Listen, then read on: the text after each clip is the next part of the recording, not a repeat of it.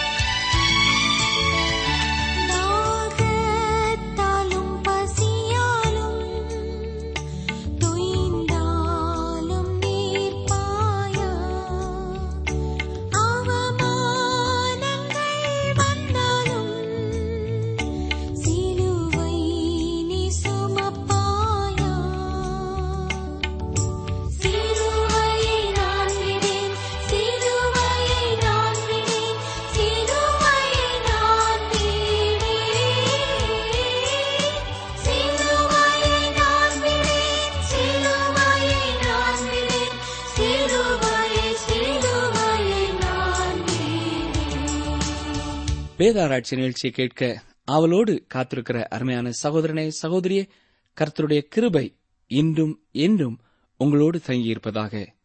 வேத வசனத்தின் மேலே நீங்கள் வைத்திருக்கிற வாஞ்சைக்காக கர்த்தரை துதிக்கிறோம். உங்கள் அன்பின் கடிதங்களுக்காக மீண்டுமாக நாங்கள் கர்த்தரை துதிக்கிறோம். உங்களுக்கும் நன்றி கூறுகிறோம். இன்று நாம் ஏசாயா தீர்க்கதரிசியின் புத்தகம் 63 அதிகாரத்தை சிந்திக்கப் போகிறோம். நாம் இந்த அதிகாரத்தில் உள்ள முதல் 6 வசனங்களிலே பார்க்கிற காரியம் முந்தின பகுதியில் உள்ள வசனங்களுக்கு முற்றிலும் எதிரானது அல்லது வித்தியாசமானது. இந்த அதிகாரத்திலேயே இது முற்றிலும் வித்தியாசமான கருத்தை கூறுகிறது. தேவனுடைய ராஜ்யத்திற்கு முன்பாக நியாய தீர்ப்பு, இதுவே தேவனுடைய ஒழுங்கு.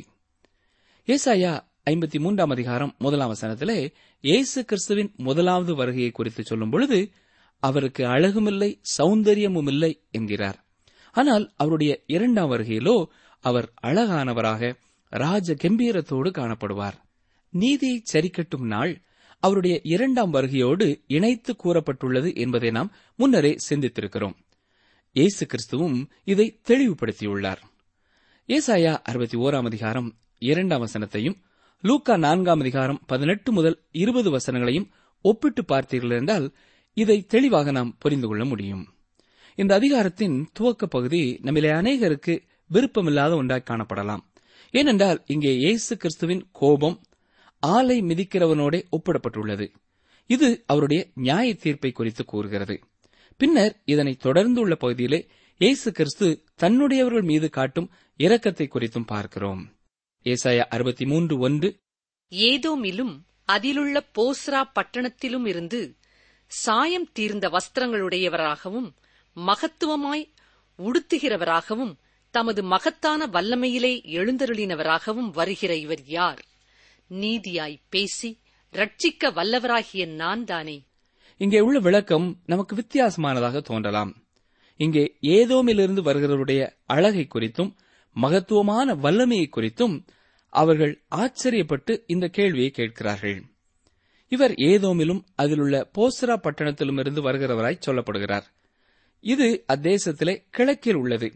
ஆனால் ஒலிவ மலையின் கிழக்கு பகுதியிலேயே அவர் வந்து தன் கால்களை வைத்து இறங்குவார் என்று வேதத்திலே பார்க்கிறோம். ஏதோமும் போஸ்ராவும் அந்த தேசத்திலுள்ள இடங்களே. ஆனால் இங்கே நாம் இதற்குரிய ஆவிக்குரிய அர்த்தத்தையே பார்க்க வேண்டும். ஏதோம் என்பது மாம்சத்தை அடையாளப்படுத்துகிறதாக இருக்கிறது. ஆதாமின் முழு சந்ததியையும் இது குறிக்கிறது. இங்கே மனிதர்களுக்கு நியாய தீர்ப்பு கொடுக்கவே அவர் அவ்விதமாய் வருகிறார் என்பதை நாம் கவனிக்க வேண்டும். தொடர்ந்து அடுத்த வசனத்தை பாருங்கள். உம்முடைய உடுப்பு சிவப்பாகவும் உம்முடைய வஸ்திரங்கள் ஆலையை மிதிக்கிறவன் வஸ்திரங்கள் போலவும் இருக்கிறதென்ன. இங்கே ஒரு ஓவியத்தை பார்க்கிறோம். ஆலையை மிதிக்கிறவன் உள்ளே இறங்கி அங்கே கனிந்த திராட்சை பழங்களை மிதிக்கிறான். அப்பொழுது அதிலுள்ள சாறு அங்கே இங்கே தெரித்து அந்த மனிதனுடைய ஆடையிலும் பட்டு கரையை உண்டு பண்ணுகிறது. இது இரத்தம் பட்டது போல காணப்படுகிறது. அவ்விதம் இங்கே நியாய தீர்ப்பு சொல்லப்படுகிறது. அவர் ஆலையை மிதிக்கிறவர் போல அவருடைய அழகான உடையிலே இரத்தம் காணப்படுவதை பார்த்து அவர்கள் இவ்விதமான கேள்வியை கேட்கிறார்கள். இப்பொழுது அதற்கு அவர் கூறும் பதிலைத்தான் 3 வசனத்திலே பார்க்கிறோம். நான் ஒருவனாய் ஆலையை மிதித்தேன், ஜனங்களில் ஒருவனும் என்னோடு இருந்ததில்லை. நான் என் கோபத்திலே அவர்களை மிதித்து என் உக்கிரத்திலே அவர்களை நசுக்கி போட்டேன். அதனால் அவர்கள் இரத்தம் என் வஸ்திரங்களின் மேல் தெரித்தது, என் உடுப்பை எல்லாம் கரைப்படுத்திக் கொண்டேன். கவனித்தீர்களா? இது இவருடைய இரத்தம் அல்ல, அவர்களுடையது. நம்முடைய ஆதி திருச்சபையின் மூப்பர்கள் இந்த முதல் 6 வசனங்களையும் அவருடைய சிலுவை பாடுகளோடு இணைத்து பார்த்தனர். இந்த திராட்சை ஆலையையும் அதிலே திராட்சை பழங்களையும் மிதிப்பதையும் இயேசுவின் பாடுகளோடு தவறுதலாக ஒப்பிட்டனர். ஆனால் அது அப்படி அல்ல பிரியமானவர்களே. இவருடைய ஆடையிலே இருந்தது அவருடைய இரத்தமல்ல, மற்றவர்களுடையது. இது நீதியை சரிக்கட்டும் நாளை பற்றியது. இது முதலாம் வருகையோடு அல்ல, 2வது வருகையோடு சேர்த்து சொல்லப்படுகிறது. ஏசாயா 61 அதிகாரம் 2 வசனத்தை இயேசு வாசிக்கும் பொழுது லூக்கா 4 அதிகாரம் 18 முதல் 20 வசனங்களிலே இதை தெளிவுபடுத்துகிறார். இயேசு கிறிஸ்து தன்னுடைய முதலாம் வருகையிலே தன்னுடைய சொந்த இரத்தத்தை சிந்தினார். ஆனால் இந்த காரியம் இந்த காட்சியிலே சொல்லப்படவில்லை. முதலாம் வருகையிலே அவர் ஆலையிலே மிதிக்கப்பட்டார். இங்கே அவர் ஆலையிலே மிதிக்கிறவராக காணப்படுகிறார். இது பயங்கரமான நியாய தீர்ப்பை குறிக்கிறது. இதனை அடுத்துள்ள வசனத்திலே அவருடைய நியாய தீர்ப்பிற்கான காரணம் சொல்லப்படுகிறது. பாருங்கள், ஏசாயா 63:4 நீதியை சரிக்கட்டும் நாள் என் மனதில் இருந்தது, என்னுடையவர்களை மீட்கும் வருஷம் வந்தது. அதாவது அவருக்கு சொந்தமானவர்களை அவருடைய எதிராளிகளிடமிருந்து மீட்கும்படியாக இதை செய்கிறார். அவருடையவர்கள் என்றென்றுமாக ரட்சிக்கப்படுவார்கள், மற்றவர்கள் என்றென்றுமான நித்திய நரகத்திற்குள்ளே தள்ளப்படுவார்கள். இதுவே பூமியிலே வரப்போகின்ற அவருடைய நியாய தீர்ப்பு. இதை நீதி சரிக்கட்டும் நாள் என்று கர்த்தர் சொல்லுகிறார். தொடர்ந்து 5 வசனத்திற்கு வாருங்கள். நான் பார்த்தேன், துணை செய்வார் ஒருவரும் இல்லை, தாங்குவார் ஒருவரும் இல்லை என்று ஆச்சரியப்பட்டேன். அப்பொழுது என் புயமே எனக்கு இரட்சிப்பாகி என் உக்கிரமே என்னை தாங்கிற்று. இது இயேசு கிறிஸ்துவின் சிலுவை பாடுகளை சொல்லுகிறது. அவர் ஒருவரே தனியாக இந்த இரட்சிப்பை சிலுவையிலே உண்டு பண்ணினார். மேலும் இந்த நியாய தீர்ப்பும் அவருடைய தனிப்பட்ட பணிதான். அவர் ஒருவரே இதை செய்வார். ஏசாயா 63:6 வருவோம். நான் என் கோபத்திலே ஜனங்களை மிதித்து என் உக்கிரத்திலே அவர்களை வெறியாக்கி அவர்கள் சாரத்தை தரையிலே இறங்க பண்ணினேன். பூமியின் மேல் வாழ்கின்ற வாழ்நாள் குறுகின மனிதனுடைய முடிவு இதுவே ஆகும். ராஜா நியாயம் தீர்க்க வருகிறார். சிலர், ஐயோ இது பயங்கரமானது, எனக்கு இது பிடிக்கவில்லை என்று சொல்லலாம். நாம் ஒரு கருத்தை கேள்விப்பட்டிருப்போம். தீக்கோழி தன் தலையை மண்ணிற்குள்ளே புகுத்துக் கொண்டு தான் மறைந்து கொண்டதாக எண்ணிக்கொள்ளுமாம். உலகமே இருண்டு விட்டது என்று கருதுமாம். அதேபோல இவர்களும் தங்களை மறைத்துக் கொள்ள விரும்பி யோவான் 14 மற்றும் சில ஆறுதலான வசனங்களை வாசித்து அதை விசுவாசித்துக் கொண்டிருப்பார்கள். இவர்கள் இந்த வசனத்தையும் சந்திக்க வேண்டும் என்பதை மறந்திருப்பார்கள். எனக்கு அருமையான சகோதரனே, சகோதரியே, நாம் விரும்பினாலும் விரும்பாவிட்டாலும் நாம் எல்லாருமே இந்த வசனத்தை, அதாவது நியாய தீர்ப்பை சந்தித்தே ஆக வேண்டும். இயேசு கிறிஸ்து அடுத்து உலகத்திற்கு வரும்பொழுது அவர் இரட்சகராக வரப்போவதில்லை, அவர் நியாயாதிபதியாக நியாயம் தீர்க்கவே வருகிறார். இயேசு வேறு ஏதாவது ஒரு வகையிலே பூமிக்கு வந்து ராஜ்யத்தை ஸ்தாபிக்க முடியும் என்று உங்களால் சிந்திக்க முடிகிறதா?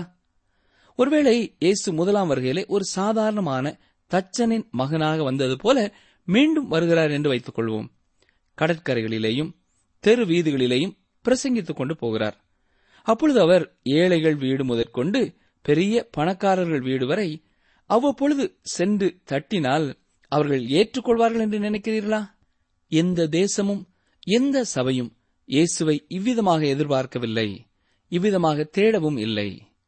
அவர் 2000 ஆண்டுகளுக்கு முன்பு வந்தபொழுது ஜனங்களால் தள்ளப்பட்டார். அன்றிலிருந்து இன்று வரை மக்களால் புறக்கணித்து தள்ளப்படுகிறார். ஆகவே அவர் இவ்விதமாக வந்து 1000 வருட அரசாட்சியை கொண்டு வர இயலாது என்பதை நாம் புரிந்து கொள்ளலாம். அவர் நியாய தீர்ப்பை கொண்டு வருகிற வழியை தவிர வேறு வழி இல்லை. அவர் ராஜாதி ராஜாவாக வருவதையே 2ஆம் வருகையிலே நாம் பார்க்கப் போகிறோம். அதுவே சரியான பாதை. சற்று கவனியுங்கள். இது பழைய ஏற்பாட்டில் உள்ள வசனம். நாம் பழைய ஏற்பாட்டிலே கோபத்தின் கர்த்தரை பார்க்கிறோம். ஆனால் புதிய ஏற்பாட்டிற்கு வரும்பொழுதோ அன்பான கிருபையான தேவனையே பார்க்கிறோம். எனவே அவர் அப்படியெல்லாம் செய்ய மாட்டான் என்று சிலர் கூறுவார்கள். அருமையானவர்களே, வெளிப்படுத்தின விசேஷம் இந்த அநேகரால் விரும்பப்படாத புத்தகமாக இருப்பதற்கு இதுதான் காரணம். ஏனென்றால் இது முழுவதும் நியாய தீர்ப்பை குறித்து சொல்கிறது. இதில் காணப்படும் வார்த்தைகள் மிகவும் கடுமையானவை. இந்த புத்தகம் இயேசு கிறிஸ்துவின் வருகையை குறித்து சொல்கிறது. அவர் பூமியில் உள்ள அநியாயத்தையும் கலகத்தையும் துரோகத்தையும் தேவ பக்தியற்ற தன்மையையும் கீழ்ப்படுத்த வருகிறார் என்று சொல்லுகிறது. வெளிப்படுத்தின விசேஷத்தில் உள்ள இந்த குறிப்பிட்ட பகுதியை சற்றே பாருங்கள். வாசிக்கிறேன். வெளிப்படுத்தின விசேஷம் 16:1-5. அப்பொழுது தேவாலயத்திலிருந்து உண்டான ஒரு பெரும் சத்தம் அந்த 7 தூதருடனே, நீங்கள் போய் தேவனுடைய கோப கலசங்களை பூமியின் மேல் ஊற்றுங்கள் என்று சொல்ல கேட்டேன். 1ஆம் தூதன் போய் தன் கலசத்தில் உள்ளதை பூமியின் மேல் ஊற்றினான். உடனே மிருகத்தின் முத்திரையை தரித்தவர்களும் அதன் சொரூபத்தை வணங்குகிறவர்களுமாகிய மனுஷர்களுக்கு பொல்லாத கொடிய புண் உண்டாயிற்று. 2ஆம் தூதன் தன் கலசத்தில் உள்ளதை சமுத்திரத்திலே ஊற்றினான். உடனே அது செத்தவனுடைய இரத்தம் போலாயிற்று. சமுத்திரத்திலுள்ள பிராணிகள் யாவும் மாண்டு போயின. 3ஆம் தூதன் தன் கலசத்தில் உள்ளதை ஆறுகளிலும் நீரூற்றுகளிலும் ஊற்றினான். உடனே அவைகள் இரத்தமாயின. அப்பொழுது தண்ணீர்களின் தூதன், இருக்கிறவரும் இருந்தவரும் பரிசுத்தருமாகிய தேவரீர், இப்படி நியாயம் தீர்க்க நீதியுள்ளவராய் இருக்கிறீர். இந்த வசனங்களை கேட்டவுடன் குற்றம் கண்டுபிடிப்பதையே தொழிலாக கொண்டவர்கள் என்ன சொல்வார்கள் தெரியுமா? கர்த்தர் நல்லவர் அல்ல, இதை செய்கிறது நியாயம் அல்ல என்று சொல்வார்கள். அருமையானவர்களே, தேவன் இவ்விதமாக நியாயம் தீர்க்கும் பொழுது அவர் எதற்காக நியாயம் தீர்க்கிறார் என்பதை வெளிப்படுத்தி அவருடைய நீதியை காண்பிப்பார். அவர் உண்மையில் நீதியுள்ளவர். வெளிப்படுத்தின விசேஷம் 16:6-7 பாருங்கள். அவர்கள் பரிசுத்தவான்களுடைய இரத்தத்தையும் தீர்க்கதரிசிகளுடைய இரத்தத்தையும் சிந்தினபடியினால் இரத்தத்தையே அவர்களுக்கு குடிக்க கொடுத்தீர். அதற்கு பாத்திரராயிருக்கிறார்கள் என்று சொல்ல கேட்டேன். பலிபீடத்திலிருந்து வேறொருவன், ஆம், சர்வ வல்லமையுள்ள தேவனாய கர்த்தாவே, உம்முடைய நியாய தீர்ப்புகள் சத்தியமும் நியாயமுமானவைகள் என்று சொல்ல கேட்டேன். நாம் அவரை நீதி உள்ளவர் என்று நம்பினாலும் நம்பாவிட்டாலும் அவர் தம்முடைய கிரியைகளிலே நீதி உள்ளவராகவே இருக்கிறார். உங்களையும் என்னையும் இந்த அண்ட சராசரங்களோடு ஒப்பிட்டு பார்த்தாலே நம்முடைய தகுதி இன்னது என்று வெளிப்பட்டுவிடும். அவரோ இந்த அண்ட சராசரங்களையும் படைத்தவர். நம் எல்லாருடைய கருத்துக்கள் எல்லாவற்றையும் ஒன்று சேர்த்தாலும் அது பெரியதொரு மதிப்பை கொண்டு வந்து விடாது. கர்த்தர் என்ன சொல்லுகிறார் என்பதே முக்கியமானது, அதுவே இறுதியானது. கர்த்தர் நீதி உள்ளவர் என்று அவர் சொல்லும் பொழுது நாம் அதை ஏற்றுக்கொள்ளாத போது நாம் தான் தவறாக சொல்லுகிறோமே ஒழிய அவர் அல்ல. அவர் தமது கிரியைகளில் எல்லாம் உண்மையும் நீதியும் உள்ளவர். தொடர்ந்து வெளிப்படுத்தின விசேஷம் 16 அதிகாரம் 8-9 வசனங்களை பாருங்கள். 4ஆம் தூதன் தன் கலசத்தில் உள்ளதை சூரியன் மேல் ஊற்றினான். தீயினால் மனுஷரை தகிக்கும்படி அதற்கு அதிகாரம் கொடுக்கப்பட்டது. அப்பொழுது மனுஷர்கள் மிகுந்த உஷ்ணத்தினாலே தகிக்கப்பட்டு இந்த வாதைகளை செய்ய அதிகாரமுள்ள தேவனுடைய நாமத்தை தூஷித்தார்களே அல்லாமல் அவரை மகிமைப்படுத்த மனம் திரும்பவில்லை. இந்த விதமான தேவனுடைய கிரியைகளினால் அவர்கள் தேவனிடத்திலே திரும்பி வருவார்கள் என்று நீங்கள் ஒருவேளை நினைக்கலாம், எனக்கு அருமையான சகோதரனே சகோதரியே. ஆனால் அவர்கள் அதற்கு மாறாக உண்மையில் அவர்கள் எப்படி இருக்கிறார்களோ அந்த தன்மைகளைத்தான் வெளிப்படுத்துகிறவர்களாக மாறுகிறார்கள். பார்வோனின் நாட்களிலே எகிப்தில் ஏற்பட்ட வாதைகள் எப்படிப்பட்ட காரியத்தை செய்ததோ அதையே இவர்களிலேயும் இந்த நியாய தீர்ப்பின் காரியங்கள் செய்யும். தொடர்ந்து வெளிப்படுத்தின விசேஷம் 16 அதிகாரம் 10 வசனத்தை பாருங்கள். 5ஆம் தூதன் தன் கலசத்தில் உள்ளதை மிருகத்தினுடைய சிங்காசனத்தின் மேல் ஊற்றினான். அப்பொழுது அதன் ராஜ்யம் ஏருளடைந்தது. அவர்கள் வருத்தத்தினாலே தங்கள் நாவுகளை கடித்துக்கொண்டு என்று வாசிக்கிறோம். இவ்வளவு விரிவாக வெளிப்படுத்தின விசேஷத்தின் விளக்கத்தை நாம் பார்க்க காரணம் என்னவென்றால், இதன் மூலம் புதிய ஏற்பாட்டிற்கும் பழைய ஏற்பாட்டிற்கும் உள்ள ஒற்றுமையை நாம் அறிந்து கொள்ள வேண்டும் என்பதற்காகவே. யாரும் இனி உங்களை வஞ்சிக்காதபடிக்கு நீங்கள் பார்த்துக் கொள்ளுங்கள். பழைய ஏற்பாட்டு தேவன் கோபமுள்ளவர் என்றும் புதிய ஏற்பாட்டு இயேசு அன்புள்ளவர் என்றும் யாரும் இனி உங்களிடம் சொன்னால் ஏற்றுக்கொள்ளாதிருங்கள். அன்புள்ள தேவனே இந்த புதிய ஏற்பாட்டு வசனங்களையும் பழைய ஏற்பாட்டு வசனங்களையும் தந்துள்ளார். ஏனென்றால் நியாய பிரமாணத்திலே அன்பு உண்டு, அதேபோல அன்பிலேயும் பிரமாணம் உண்டு. நியாய தீர்ப்பு பயங்கரமானதே, அது இயேசுவின் 2ஆம் வருகையிலே நடக்கப் போகிறது. இதனை தொடர்ந்துள்ள வசனங்களிலே தன்னுடைய கோபத்தின் மத்தியிலேயும் தேவன் தன்னுடையவர்களுக்கு இரக்கம் பாராட்டுகிறதை பார்க்கிறோம். ஏசாயா தீர்க்கதரிசியின் புத்தகம் 63ஆம் அதிகாரம் 7ஆம் வசனத்திற்கு வாருங்கள். ஏசாயா 63:7. கர்த்தர் எங்களுக்கு செய்தருளின எல்லாவற்றிற்கும் தக்கதாகவும் அவர் தம்முடைய இரக்கங்களின் படியும் தம்முடைய திரளான தயவுகளின் படியும் இஸ்ரவேல் வம்சத்துக்கு செய்த மகா நன்மைக்கு தக்கதாகவும் கர்த்தருடைய கிரியைகளையும் கர்த்தருடைய துதிகளையும் பிரஸ்தாபம் பண்ணுவேன். இந்த வசனத்திலிருந்து கருத்தும் நோக்கமும் முற்றிலும் மாறுகிறதை நாம் பார்க்கலாம். இருளிலிருந்து வெளிச்சத்திற்கு வந்தது போல, கருப்பிலிருந்து வெள்ளையாக மாறியது போல இது காணப்படுகிறது. நம்முடைய தேவன் பரிசுத்தத்தில் மகிமையானவர், துதிகளில் பயப்படத்தக்கவர், அற்புதங்களை செய்கிறவர் என்று நாம் அறிவோம். அதிலே ஒன்று, அவர் நல்லவர், மேலும் அவர் இரக்கம் கொள்கிறவர், அவர் இரக்கத்தின் தேவன். இவையெல்லாம் தேவனிடத்திலே இல்லை என்றால் நாம் என்றோ நிர்மூலமாகி இருப்போம்.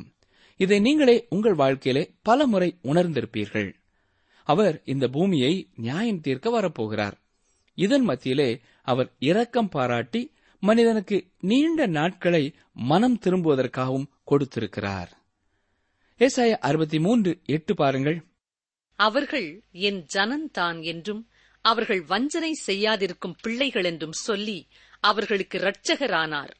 இங்கே என் ஜனங்கள் என்று சொல்லப்படுவது மகா உபத்திரவ காலத்திலே விசுவாசிக்கும் இஸ்ரவேலரையும் இயேசுவினிடத்திலே திரும்பின திரளான புறஜாதியாரையும் குறிக்கிறதாயிருக்கிறது. இந்த வேளையிலே சபையானது எடுத்துக் கொள்ளப்பட்டு தேவனோடு இருக்கும். இந்த வசனத்திலே வஞ்சனை செய்யாதிருக்கும் பிள்ளைகள் என்று கூறும்பொழுது இங்கே தேவன் அவர்கள் மீது வைத்திருக்கும் உன்னதமான நம்பிக்கையை வெளிப்படுத்துகிறார். அவர்கள் முன்பு அவருக்கு வஞ்சனை செய்திருந்தும் தேவன் அவர்கள் மீது கொண்ட நம்பிக்கையினாலே இவ்வாறு கூறுகிறார். அருமையானவர்களே, நீங்களும் நானும் அவருக்கு வஞ்சனை செய்யாததொரு வாழ்க்கை வாழ வேண்டும் என்று அவர் எதிர்பார்க்கிறார். மட்டுமல்ல, நம்மை முன்பாகவே வஞ்சனை செய்யாதிருக்கும் பிள்ளைகள் இவர்கள் என்று சொல்லுகிறார். ஒருவருக்கொருவர் பொய் சொல்லாதிருங்கள் என்றும் அவர் வேதத்திலே கூறி நம்மை நல்வழிப்படுத்துகிறார். கிறிஸ்துக்குள் பிரியமான சகோதரனே, சகோதரியே, ஆண்டவருடைய எதிர்பார்ப்பிற்கு நாம் வாழ்கிறோமா என்பதை எண்ணி பார்க்க வேண்டும். தொடர்ந்து ஏசாயா 63:9 பாருங்கள். அவர்களுடைய எல்லா நெருக்கத்திலும் அவர் நெருக்கப்பட்டார். அவருடைய சமூகத்தின் தூதனானவர் அவர்களை ரட்சித்தார். அவர் தமது அன்பு நிமித்தமும் தமது பரிதாபத்தின் நிமித்தமும் அவர்களை மீட்டு பூர்வ நாட்களிலெல்லாம் அவர்களை தூக்கி சுமந்து வந்தார். இது எவ்வளவு இரக்கமான வார்த்தைகள்! இங்கே தூதனானவர் என்று சொல்லப்படுவது இயேசு கிறிஸ்து பூமிக்கு வருவதற்கு முன் இருந்த நிலைமையை குறிக்கிறது. அவருடைய அன்பினாலும் பரிதாபத்தினாலும் அவர் அவர்களை தூக்கி சுமந்து வந்ததாக இங்கே சொல்கிறார். அவர் அவர்களுடன் துன்பத்திலே பங்கு கொண்டார் என்றும் இங்கே நாம் பார்க்கிறோம். இங்கே நமக்கு ஒரு கேள்வி எழும்பலாம். அவர்களுடைய எல்லா நெருக்கத்திலும் அவர் நெருக்கப்பட்டாரா? அவருடைய எல்லா நெருக்கத்திலும் அவர் நெருக்கப்பட்டார் என்று சொல்வதற்கும் மொழியாக்கத்திலும் சான்றுகள் உள்ளன. அதேபோல அவருடைய எல்லா நெருக்கத்திலேயும் அவர் நெருக்கப்படவில்லை என்று சொல்வதற்கும் மொழியாக்கத்திலே சான்றுகள் உண்டு. இதில் எது உண்மை? இரண்டும் உண்மையே. ஆனால் அவர் நெருக்கப்படவில்லை என்பது இன்னும் அதிக பொருத்தமாயிருக்கும் என்று விசுவாசிக்கலாம். ஏனென்றால் அவர்கள் வனாந்திரத்திலே சென்றபோது தேவனும் அவர்களோடு கூட போனார். அப்பொழுது அவர்கள் துன்பப்பட்ட பொழுது தேவன் துன்பப்படவில்லை. உதாரணமாக, அவர்கள் சர்ப்பங்களினாலே கடிக்கப்பட்ட பொழுது அவருக்கு நெருக்கம் வரவில்லை. அவருடைய எல்லா நெருக்கத்திலேயும் அவர் நெருக்கப்படவில்லை. மாறாக அவர் ஒரு தாயைப் போல, தந்தையைப் போல அவர்களை காத்திருந்தார். அவர்களை விட்டுவிட்டு அவர் சென்றதில்லை. பகலில் மேக ஸ்தம்பமும் இரவிலே அக்னி ஸ்தம்பமும் அங்கே இருந்தது. தேவன் அவர்களுக்காக காத்திருந்தார். வனாந்திரத்திலே 40 ஆண்டுகள் அவர் அவர்களோடு தாயைப் போல பொறுமையாக இருந்தார். ஒரு தாய் தெருவழியாக தன் 2 பிள்ளைகளோடு சென்று கொண்டிருக்கிறார்கள் என்று வைத்துக் கொள்ளுங்கள். ஒரு பிள்ளை இடுப்பிலே இருக்கிறது, மற்றொரு பிள்ளை சற்று பெரியவள். ஆகவே அந்த பிள்ளையை நடத்தி கொண்டு சென்று கொண்டிருக்கிறாள். நடந்து வரும் பிள்ளை நிற்கும் போது அவளும் நிற்கிறாள். கீழே விழுந்து விடும்பொழுது அந்த பிள்ளை எழுந்து வருவதற்காக காத்திருக்கிறாள். இவ்விதமாகவே நம்முடைய வாழ்க்கையின் பல சூழ்நிலைகளிலே தேவன் நம்மை நடத்தி செல்கிறார். நாம் விழும்பொழுது, பிரச்சனையிலே சிக்கிக் கொள்ளும் பொழுது, தடுமாறும் பொழுது அங்கே சற்று தொலைவிலே ஒரு தாயைப் போல காத்திருக்கிறார். மகனே, மகளே, எழுந்து வா என்று அழைக்கிறார். இவ்விதமாகவே அவர் தன்னுடைய ஜனங்களை நடத்தினார். தொடர்ந்து ஏசாயா 63:10 பாருங்கள். அவர்களோ கலகம் பண்ணி அவருடைய பரிசுத்த ஆவியை விசனப்படுத்தினார்கள். அதனால் அவர் அவர்களுக்கு சத்துருவாய் மாறி அவரே அவர்களுக்கு விரோதமாய் யுத்தம் பண்ணினார். நாம் பரிசுத்த ஆவியை விசனப்படுத்தும் பொழுது வேறு யாரும் நமக்கு எதிராக வரவேண்டாம், அவரே எதிரியாக மாறிவிடுகிறார் என்று பார்க்கிறோம். நாம் அவருக்கு விரோதமாக கலகம் பண்ணும் பொழுதெல்லாம் அவர் களைப்படைந்து விடுகிறார். ஆகிலும் அவர் இன்னும் அமைதியாகவே நம்மீது பொறுமையாகவே காணப்படுகிறார். ஆனால் இப்பொழுதும் இப்படியே நிலை இருக்கும் என்று எண்ணிவிடக்கூடாது. தேவன் நம்மீது பொறுமையாக இருப்பதற்காக அவரை துதிப்போம். நம்மை நல்வழியிலே அவர் நடத்துவார். ஏசாயா 63:11 பாருங்கள். ஆகிலும் அவர் பூர்வ நாட்களையும் மோசேயையும் தம்முடைய ஜனத்தையும் நினைவு கூர்ந்தார். ஆனாலும் அவர்களையும் தமது மந்தையின் மேய்ப்பனையும் சமுத்திரத்திலிருந்து ஏறப்பண்ணினவர் இப்பொழுது எங்கே? இது இஸ்ரவேலை அப்படியே குறிக்கிறது. அதே வேளையிலே மனித சமுதாயத்தை பற்றிய ஒரு ஓவியமாகவும் இது காணப்படுகிறது. அவர் தம்முடைய ஜனங்களுக்காக உடன்படிக்கை நினைவு கூறுகிறார் என்றும் இங்கே நாம் பார்க்கிறோம். ஏசாயா 63:12-13 பரிசுத்த ஆவியை குறித்து பார்க்கிறோம். சில வேத வல்லுநர்கள் திருத்துவத்தின் பரிசுத்த ஆவியானவரை குறித்து இங்கே சொல்லப்படவில்லை என்கிறார்கள். ஏனென்றால் பழைய ஏற்பாட்டிலே பரிசுத்த ஆவியானவரை வேறுபடுத்தி தெளிவாக கூறப்படவில்லை. ஆனால் இந்த விசுவாசிகளாகிய நம் மத்தியிலே வாசம் பண்ணுகிற பரிசுத்த ஆவியானவரை குறித்தே இந்த வசனத்திலே கூறப்படுகிறது என்று ஒரு வேத வல்லுநர் சொல்லுகிறார். தொடர்ந்து பரிசுத்த ஆவியானவர் செய்கின்ற காரியங்களை குறித்தும் இங்கே சொல்லப்பட்டிருக்கிறது. அவர் மோசேயின் மூலமாக நடத்தி வந்த செய்கையை நினைவுபடுத்துகிறார். எகிப்திலிருந்து அவர்கள் விடுவிக்கப்பட்ட வரலாற்றை தேவன் சொல்லுகிறார். ஏசாயா 63 அதிகாரம் 15-16 வசனங்களிலே தேவரீர் எங்கள் பிதாவாய் இருக்கிறீர் என்று சொல்லப்படுவதை நாம் பார்க்கலாம். ஆனால் பழைய ஏற்பாட்டிலே அவர் பிதா என்று சாதாரணமாக சொல்லப்படுகிறதில்லை. அது பொதுவான வார்த்தையாக இருக்குமே ஒழிய தனிப்பட்ட இஸ்ரவேல் தேசத்து மனிதனுக்கு அவர் பிதா என்று அழைக்கப்படுவதில்லை. ஆனால் புதிய ஏற்பாட்டிலே அவர் ஒவ்வொரு தனி மனிதனுக்கும் பிதாவாயிருக்கிறார். இங்கே பொதுவான வார்த்தையாக பிதா என்பதில்லை. இந்த வசனத்திலே நாம் பார்ப்பது, எப்படி ஆபிரகாம் இஸ்ரவேலின் தகப்பனோ அதே போல தேவனும் இஸ்ரவேலின் தகப்பனாக இருக்கிறார். அவர் தனிப்பட்ட மனிதனுக்கு பிதா அல்ல. இது பழைய ஏற்பாட்டின் நிலை. தொடர்ந்து ஏசாயா 63 அதிகாரம் 17 வசனத்தை பார்ப்பீர்கள் என்றால் இது ஒரு கெஞ்சுதலான ஜெபம். தங்களுக்காக தேவன் தலையிட வேண்டும் என்று இங்கே விண்ணப்பம் பண்ணுவதை நாம் பார்க்கிறோம். ஏசாயா 63:19 பாருங்கள். நாங்களே உம்முடையவர்கள், அவர்களை ஒருபொழுதும் நீர் ஆண்டதில்லை, அவர்களுக்கு உமது நாமம் தரிக்கப்பட்டதும் இல்லை. இஸ்ரவேல் தேவனிடம் முற்றிலும் சரணடைகிறதை பார்க்கிறோம். நாங்களே உம்முடையவர்கள். தேவனை பின்பற்றும் ஒவ்வொரு மனிதனின் செய்கையும் இவ்விதமாகவே இருக்க வேண்டும். முற்றிலும் தேவனுக்கு கீழ்ப்படிதல், சரணடைதல். அநேகர் தங்களை முற்றிலுமாக தேவனுக்கு ஒப்புக் கொடுக்க பயப்படுகிறார்கள். அவர்கள் தேவன் தங்களை கடினமாக, தவறாக, துன்பத்தின் வழியாக நடத்தி விடுவாரோ என்று அஞ்சுகிறார்கள். ஆனால் எனக்கு பிரியமான சகோதரனே, சகோதரியே, நீங்கள் அவருக்கு ஒரு வாய்ப்பு அளித்து பார்ப்பீர்கள் என்றால் அவர் உங்களை மென்மையான முறையிலே நடத்துகிறதை நீங்கள் உணர முடியும். அதே வேளையிலே அவருடைய வழிகளை விட்டு விலகி போகிறவர்களுக்கு அவர் நியாய தீர்ப்பு கொடுக்கிறவராயும் இருக்கிறார் என்பதையும் நாம் அறிய வேண்டும். தேவன் உங்களை பயமுறுத்த விரும்பவில்லை, உண்மையைத்தான் சொல்கிறார். எனக்கு அருமையான சகோதரனே, சகோதரியே, நீங்களும் சரணடைந்து அவருடைய பிள்ளைகளாய் வாழ விரும்புகிறீர்களா? அல்லது கீழ்ப்படியாமல் அவர் கொடுக்கும் தண்டனையை பெற்றுக் கொள்ளப் போகிறீர்களா?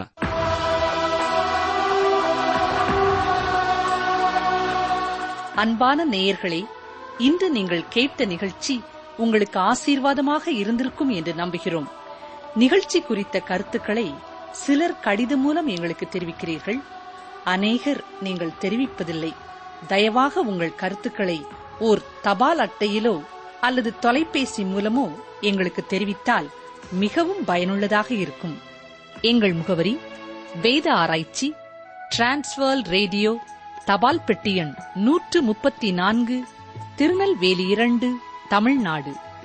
மீண்டும் கூறுகிறோம், வேத ஆராய்ச்சி டிரான்ஸ்வேர்ல்ட் ரேடியோ, தபால் பெட்டி எண் 134, திருநெல்வேலி 2, தமிழ்நாடு.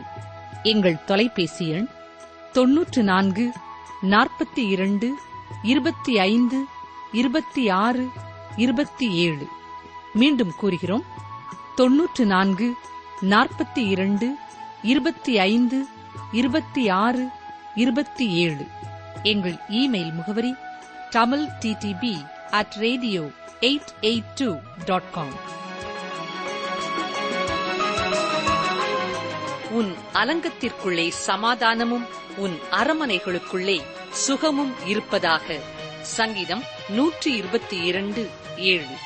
உன் அலங்கத்திற்குள்ளே சமாதானமும் உன் அரமனைகளுக்குள்ளே சுகமும் இருப்பதாக. சங்கீதம் 122:7.